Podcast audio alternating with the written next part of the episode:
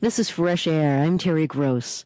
In the late 1950s, my guest was one of the songwriters churning out hits in a Manhattan office building that became known as Pop's New Tin Pan Alley. Neil Sedaka started out in the music industry 50 years ago. To celebrate that anniversary, he has a new CD called Neil Sedaka The Definitive Collection, featuring the original recordings of hits he wrote and sang in the late 50s and early 60s, including Oh Carol, Stairway to Heaven, Calendar Girl, Happy Birthday Sweet 16, Breaking Up is Hard to Do, and Next Door to an Angel.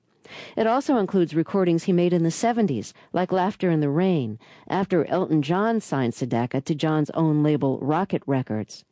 And there's a few demos Sedaka recorded of songs he wrote that became hits for others, like Stupid Cupid and Love Will Keep Us Together. Sedaka's music was back on the charts three years ago, after he was a judge on American Idol, and Clay Aiken recorded Solitaire. Let's start with this 1961 Sedaka hit.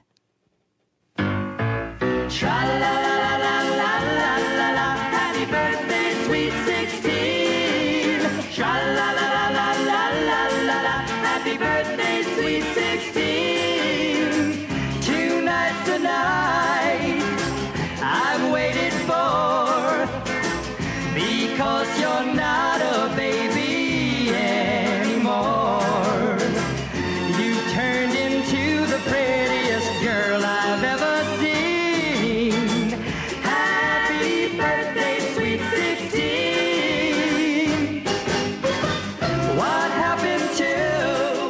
Neil Sedaka, welcome to Fresh Air. Let me just ask you a question about the record we just heard. Now, you're double tracked, your vocal is double tracked on it. Why Yes. was that done so much in the late 50s and early 60s?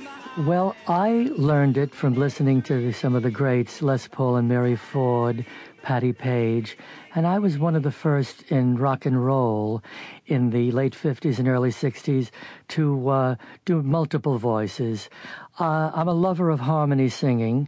I had a group in high school, in Lincoln High School back in Brooklyn called the Tokens who uh, went on to their own illustrious career, The Lion Sleeps Tonight. Uh, I think it, wa it became a Neil Sedaka trademark. The early records were um, were very, very happy and uh, very positive, perhaps a little naive, but you could understand all the lyrics. Now, when you were in your teens or just out of them, you had a knack for writing songs that would appeal to teenagers, maybe particularly to teenage girls, because the songs often had the message they wanted to hear, like they're growing up and becoming very desirable. Did you think about that consciously? Did you think of yourself as writing songs